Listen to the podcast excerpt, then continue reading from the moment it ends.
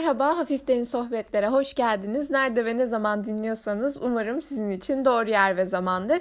Bu ses kime ait, bu kız kim, ben bu programı nereden takip ettim gibi sorular soruyorsanız çok haklısınız. Çünkü 5 aydır ortalıkta yokum ve bugün size neden 5 aydır ortalıkta olmadığımı anlatacağım. Ve bu benim ilham vermeyen hikayem. Başlamadan önce siz de benimle ilham vermeyen hikayelerinizi paylaşın ve ben biraz daha kendimi daha az kötü hissedeyim. Çünkü her yerde insanların hayatlarını değiştirdikleri ve mükemmel kararlar aldıkları hikayeler varken bence hayatımızda hiçbir şeyin değişmediği ve yine başladığımız noktaya geri döndüğümüz hikayelere de ihtiyacımız var. O zaman Haziran ayından itibaren başlayayım. Evet, benim hikayem şöyle başlıyor. Kapanmadan önce, bu 17 günlük büyük kapanmadan önce okulda stajıma başladım. Zaten staj benim için çok büyük bir yük. Her gün ya da yarım gün şeklinde okula gidiyorum ve gelen hastalara bakıyorum. Bildiğiniz hekimlik mesleğine başlamış bir seviyedeyim ve bunu ilk defa başlamıştım. Zaten o zamanlar çok yoğundum. Ardından gelen bu 17 günlük kapanma sürecinde okullar da kapandı ve bizi eve postaladılar. Ve o sırada ev durumlarımız da aşırı mükemmel olmadığı için ben gittim ve 17 gün boyunca köyde kaldım. Zaten bu baş başına yeterince, aslında bu olay bile bence hayata küsmek için yeterli bir sebep. 17 gün boyunca köyde kaldım, tarla çapaladım, ondan sonra işte köy işleri yaptım falan filan derken ondan sonra da bayram vardı. Yanlış hatırlamıyorsam Ramazan bayramı.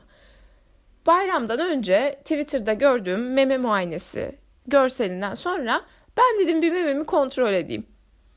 Birden elime bir şeyler gelmeye başladı ve ben aslında bunun farkındaydım. Ama işte kilo alıp vermekten ya da işte reg dönemimde olduğunu falan düşünüyordum ve çok takmıyordum. Ama o gün anneme sorasım geldi ve anneme dedim ki anne bu normal mi? Annem bana bak dedi ki Elif bu normal değil, saçma mı, doktora gidiyoruz dedi.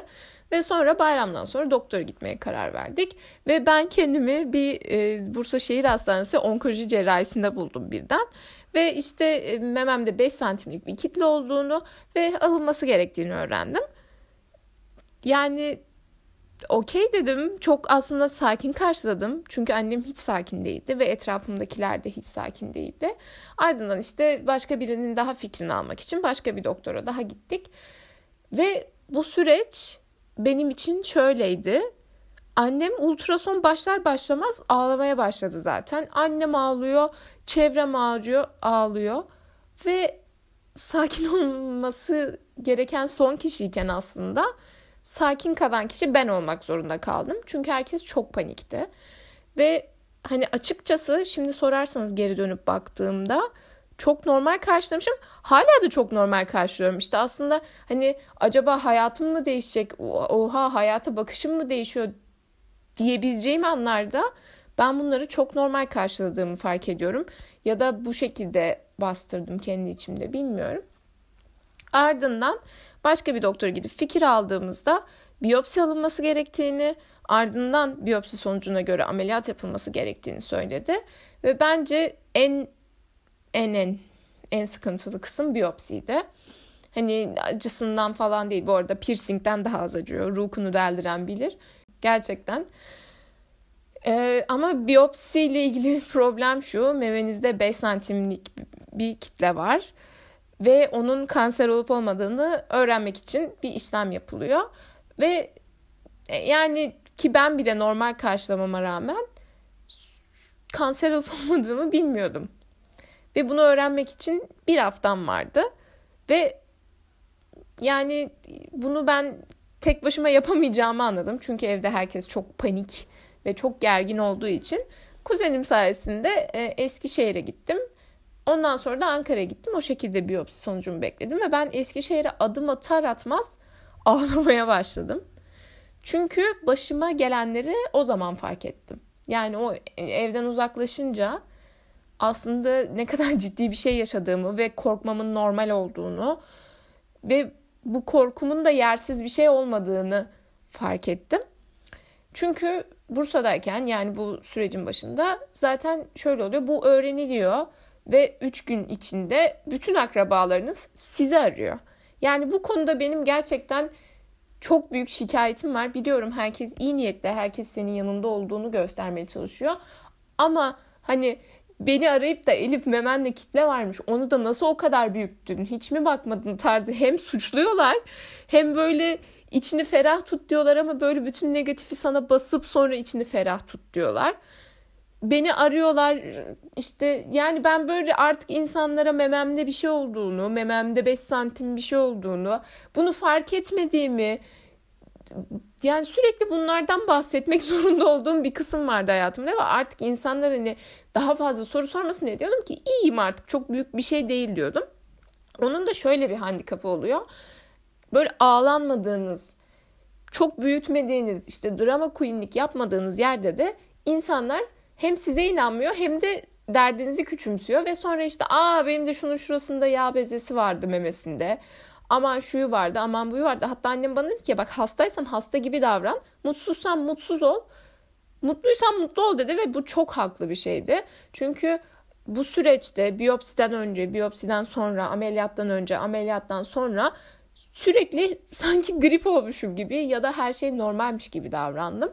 Ve bu da karşıdaki insanın, çevremdeki bazı insanların sanki ben bir şey yaşamamışım ve gerçekten her şey çok normalmiş gibi davranmasına yol açtı. Bununla ilgili hiçbir sıkıntım yok. Zaten söylediğim toplam 20 kişiden fazla değildir. Çoğu arkadaşım attığım, hafiflerin sohbetleri attığım story'den öğrendi bu olayın böyle olduğunu.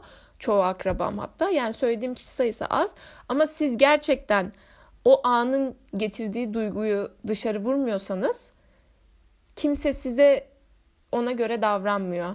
Yani bir yerden sonra bir bakıyorsunuz diyorsunuz ki ben şu an hala yeni yeni fark ediyorum. Oha Elif ameliyat oldum falan diyorum kendi kendime. Hani o an öyle davranınca herkese tamam Elif takmıyor zaten, Elif iyi zaten deyip başka bir moda giriyorlar. Bunu da anlatacağım ne olduğunu. Ardından biyopsi dedik. İşte Eskişehir'e gittim. O ortamdan uzaklaştığımda anladım aslında hani oha ne oluyor falan oldum böyle. Sonra biyopsi sonucu benim çıktı. Yani iyi huylu bir tümörmüş ama yine de boyut açısından alınması gerekiyor. Ardından da ameliyat tarihi belli değildi ve benim bir karın ağrım vardı. Yazın başından beri Sırbistan'daki Exit Festivali'ne gitmek istiyordum. Ve işte Exit Festivali Temmuz'un 8'inde, hani biz gidersek zaten 6'sı gibi gideceğiz. Aylardan Haziran, benim mememde 5 santim bir kitle var ve ben hala Exit'e gitmek istiyorum ve ameliyat olacağım. Bunun derdindeyim aslında. Belki de kafamı dağıtmak için de ama sürekli Exit'e gidebilir miyim, gidemez miyim derdim de var bir yandan.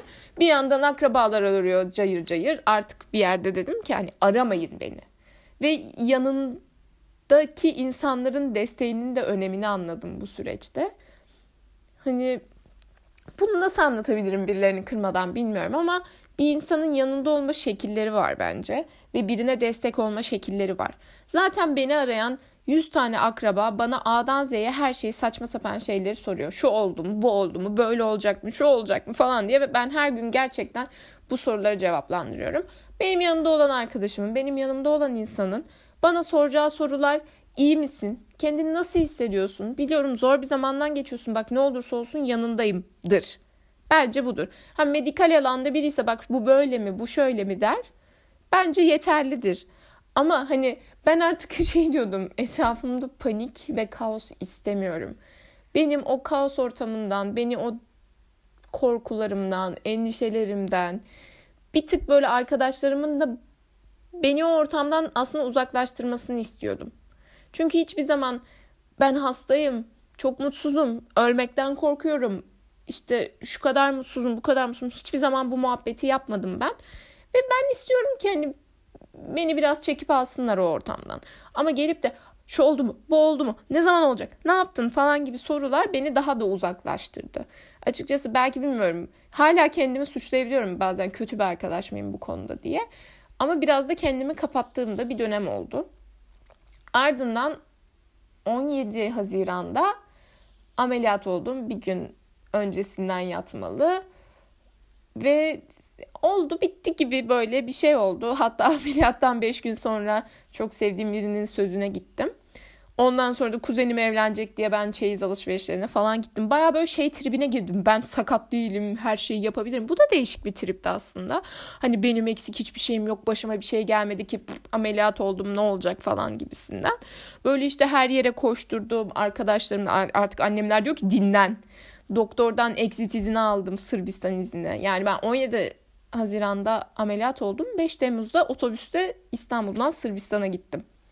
Öyle bir tempo, hani bravo Elif, hani şimdi bakınca diyorum ki hadi tamam exit tamam da diğerleri biraz şov yani, hani iyiyim ben şovu, süperim ben şovu. Ama işte mesela Zeynep'le konuşunca arkadaşımla bir işte ameliyattan yaklaşık bir hafta sonra falan yine annemlerle alışverişe çıkmıştık kapalı çarşıya, sonrasında Zeynep'le görüşmüştük. Ondan sonra ben 2 hafta sonra falan Zeynep'le görüştüm. Hani bana dedi ki Elif ben seni o zaman gördüğümde çok korktum. Çok halsiz ve çok yorgun görünüyordun. Hani o zaman korkuttun beni dedi ve ben öyle göründüğümün farkında bile değildim. Çünkü dediğim gibi bir ekstra çabaya girdim. Ben hasta değilim ve ilgilenilecek bir şeyim yok diye. Mesela şu an garip grup anlarda memem ağrıyor. Büyük ihtimalle iyi bir iyileşme döneminden geçmediğim için. Ya aşağı yukarı hastalık konusu böyle, bir şeyim yok, kanser değilim. Yine şu anda yani en çok kendimi bu konuda kızıyorum. Yani hani kötü durumunda bir dalga geçme, bir drama queenlik yap, bir vur kendini yerden yere. Bir bundan takipçi kas, sürecimde video at. Bir de yani bu arada mememde olan şeyin adı, ilgilenenler ya da bilenler için, fibroadenom ve bir tane de fibroadenoz isim vardı. Ve fibroadenom da genç kızlarda en fazla görülen iyi huylu meme tümörü. Memelerinizi kontrol edin. Benimki 5 santim olduğu için bu kadar ameliyat kısmına geldi. Ama normalde küçük küçük 10 kişiden 7'sinde mi ne vardı, bayağı yaygın bir şey. Hani panik olmayın ama memelerinizi kontrol edip mutlaka bunları da bir doktora danışın. Genelde takip istiyorlar. Benimki dediğim gibi boyutundan dolayı cerrahiyle çözülebilecek bir şeydi. Ama meme muayenenizi yapın. Ben gerçekten hani meme kanseri farkındalığı haftası falan filan, hani bunlar sadece yaşlı insanlar için değil, belli bir yaşı aşmış insanlar için değil. Sonuç olarak kanser değilim. İleride de kansere dönüşmeyeceğini söylüyorlar. Ölmedim. Yani ama bak şöyle bir şey oldu. Ben ameliyattan çıktım. Sürekli diyorum ki anne çenem ağrıyor. Bak ağzım ağrıyor. Bir şey oldu hani. O da diyor işte yatışından falan. Ben meğerse entübe edilmişim. Baya yani genel anestezili, entübeli, yatmalı, işte baya böyle bir ameliyat süreci geçti başımdan ve takdir edersiniz ki bu arada podcast çekemedim. Ameliyattan sonra da iyileşme süreci, iyileşme sürecinde işte sözler, alışverişler, düğünler. Ondan sonra da bir Sırbistan hazırlığına başladım. Bu ameliyat süreci bana ne kattı? Bir, öncelikle bu işte ameliyat sürecinde yaşadığım duyguları gerçekten nasıl hissediyorsam öyle dışarı vurmam gerektiğini anladım. Ama gerçekten buna inanır mısınız bilmiyorum. İçimde de çok büyük bir savaş verdim. Hani normal bir şey, korkmamalısın. Sakin ol. Hiçbir şey yok. Hiçbir şey yok. Hiçbir şey yok. Aslında var. Yani sen entübe edilmişsin yani. Var yani.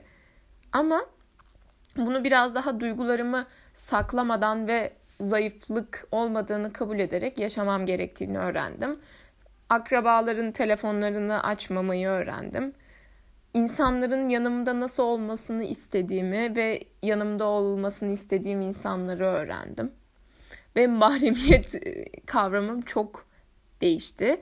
Çünkü hastanede yatarken gecenin 5'inde böyle 6 tane doktor geliyor, memenizi açıyor, elliyor, gidiyor yani. Bu da sizin mahremiyet kavramınızı değiştiriyor. Ya da işte böyle enişten falan arıyor. Artık bende şey de yok. Yani mememde kitle var diyorum. Eğer duymaya utanacaksan arama. Hani işte doktorlar geliyor elliyor. O geliyor soruyor. Bu geliyor soruyor. İşte ultrasondur, röntgendir falan filan. Artık hani kamu malına döndüm hemen. Mahremiyet kavramım değişti. Bunlar yani. Teşekkür ederim. Story'yi paylaştığımda da çok geçmiş olsun dediniz. Teşekkür ederim. Bitti gitti. Şu an garip grup ağrılarım var ama çözülmeyecek şey değil. Daha genciz yani. Ama yani olmasaydı iyiydi. Ardından bir Sırbistan yolculuğum var. Sırbistan'a otobüsle gittim. İstanbul'dan 22 saatlik gümrükler geçmeli, otobüslerden indirmeli, otobüs arabalı bir yolculuk sonucunda Sırbistan'a gittim. Bir hostelde kaldım. Exit Festivali'ne gittim. Hayatımda yaptığım en güzel şeylerden biriydi. Ve annemlerin asla normalde göndermeyeceği bir şeydi. Ya aman kızım ölüyor, bir de doktor da izin verdi. Hani göndermeyeceklerdi zaten. Kesin de göndermeyecekler ama doktor gönderin deyince hani biraz da korktular büyük ihtimalle benim hastalığımdan. Göndermiş bulundular. Yani hayatımın en güzel tecrübelerinden biriydi. Çok eğlendim. Çok iyi insanlarla tanıştım. Bir sürü milletten insanla tanıştım. Irkçılığı da tattık. Onu bunu da tattık. Gökçe ve Merve ile gittik. Eğer isterseniz size bir exit programı da çekeriz. Çünkü konuşulacak çok şey var. Sırbistan çok güzeldi benim için. Ondan sonra döndüm. Uşak'tan iner inmez kıyafetlerimi düğün salonunda değiştirmeli. Kuzenimin nişanına katıldım. Ardından bayağı bir hasta oldum zaten. Böyle sesim falan gitti. Yani hasta olduğum dediğim bir hafta boyunca sesimi kaybettim. Ve köye döndüm. Yani şey oldu çünkü ailemde. Sen Sırbistan'a gittin, tamam artık hayatın bütün nimetlerinden faydalandın. Bu saatten sonra biz ne diyorsak onu yapacaksın seviyesine gelindi. Ve ben köyde buldum kendimi. Hatta artık dedim ki yani ben ya Sırbistan'dayım ya köydeyim. Hani ben Bursa'da olamayacak mıyım? Ya da dedim ki bana köye taşındık değil de artık hani siz de rahatlayın ben de rahatlayayım gibisinden. Bir de Sırbistan'a gidip ben böyle eğlendiğim için, biraz da içtiğim için annemde de şey korkusu başladı. Senin kendine hiç acıman yok. Ben senden korkuyorum. Senin gözün çok kara. Sen hastalıktan çıktın. Böyle davranamazsın gibisinden. Böyle bir korku da başladı. Tüm bu şeylerin içinde takdir edersiniz ki ben eski ahşap köy evinde podcast çekmeye çalışırken bana sorulacak binlerce soruyu def etsem bile bunu çekmeye uygun bir ortamım asla olmuyor. Ardından da İzmir'e geldim. Tatilin dibini sıyırmaya geldim. Hani girebildiğim kadar denize gireyim diye. Güzel bir tatil yaptım. Sonra okullar açıldı. Okula gittim geldim. Aslında yani bakarsanız belki başka birinin başına gelse ben işte ölümden döndüm, genel anestezi aldım, kalbimi durdurdular. Onu fark ettim, bunu fark ettim. İşte ya aslında ben de öyle umuyordum. Hani diyordum ki tamam hadi ya işte bir şey olacak. Çünkü ben hep şey için dilek tutardım. Hayatımla ilgili ne yapacağımı bilmediğim için. Hani hep derdim ki bana bir işaret gelsin ya da bana böyle bir işaretler bütünü gelsin. Ben onları takip ederek yolumu bulayım diye dilek tutardım hep. Hani sonra dedim ki evet Elif işte daha iyi işaret olabilir mi? Hani ölüm yaşam. İşte bir şeyler değişiyor. Hadi bakalım uyandığında işte hayatın sırlarını çözeceksin ya da bir anda hayatınla ilgili ne yapmaya karar vereceksin gibi düşünüyordum. Şu anda evimin salonunda kulaklığımı kaybetmiş bir şekilde podcast çekerken bakıyorum ve 5 ay önce nerede bıraktıysam oradayım. Yine hayatımla ilgili müthiş kararlar alamadım. Hayatımı değiştirecek müthiş bir farkındalık gelmedi. Yine okula gidiyorum. Yine aynı günlük rutinin içindeyim.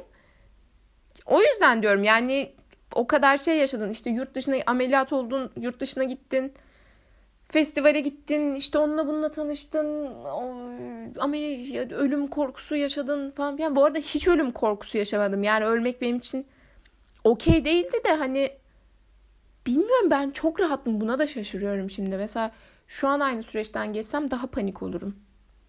Nedenini bilmiyorum. Ama şu an net daha panik olurum. Yani şu an mesela ağrıdığında daha panik oluyorum.